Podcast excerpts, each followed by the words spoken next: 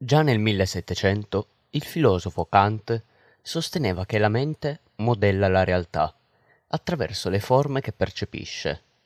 Il pensiero è come un seme che piantato nella nostra mente crea la nostra esistenza. Ciò che pensiamo determina ciò che accade. Quindi, se vogliamo cambiare la nostra vita, dobbiamo ampliare la nostra mente. Ma quindi, il pensiero può diventare realtà? Spoiler, sì. Io sono Mirko Rovere e questo è Stupidamente Podcast.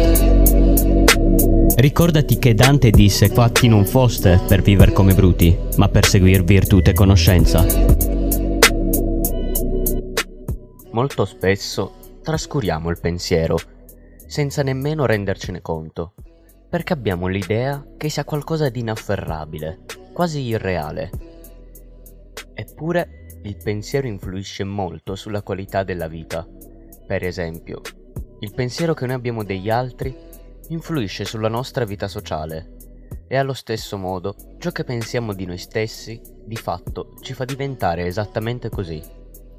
Il fatto è che la realtà non è né bella né brutta, ma il modo in cui pensiamo che essa sia che la fa diventare l'una o l'altra. È come un boomerang che sfrutta regole precise per tornare al punto di partenza. Anche il pensiero porta una persona in una direzione rispetto ad un'altra.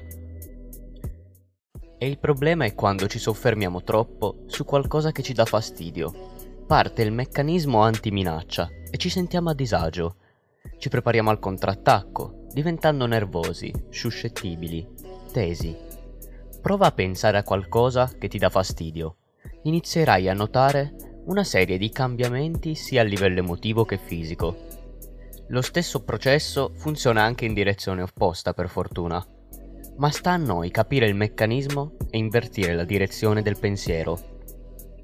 Quando siamo tranquilli, ottimisti, aperti e fiduciosi, ci presentiamo in un modo molto diverso. La muscolatura, soprattutto quella della faccia, non siamo sulla difensiva e quindi non destiamo sospetto. Anzi, siamo simpatici. Allora anche il nostro interlocutore si può rilassare e ogni forma di comunicazione può avvenire senza interferenze interne, non necessariamente connesse alla realtà che stiamo affrontando.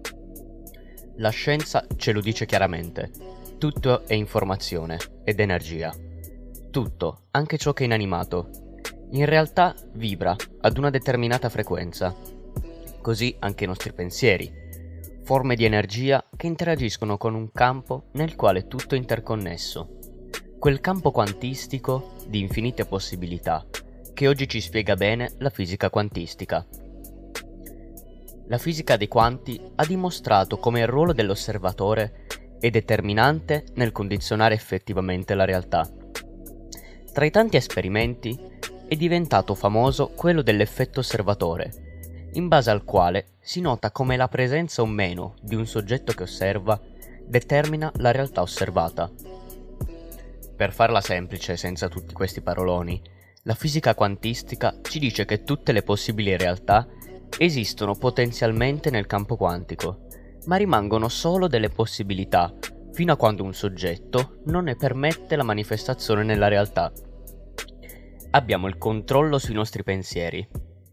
Ecco, qui nasce un altro problema. Molti dei nostri pensieri sono inconsci, non ce ne rendiamo conto, e alimentano un pilota automatico che noi non riusciamo a gestire. È il frutto di condizionamenti, traumi, schemi e convinzioni che ci portiamo dietro da anni. Gli antichi dicevano dimmi i tuoi pensieri e ti dirò il tuo destino.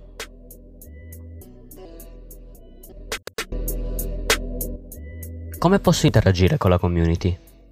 È stato aperto da poco il gruppo Telegram del podcast. Il link è in descrizione.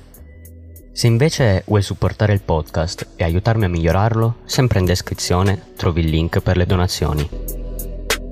Il podcast che hai ascoltato fa parte del network di podcast di Mirko Rovere. Se vuoi scoprire gli altri podcast, vai sul sito in descrizione.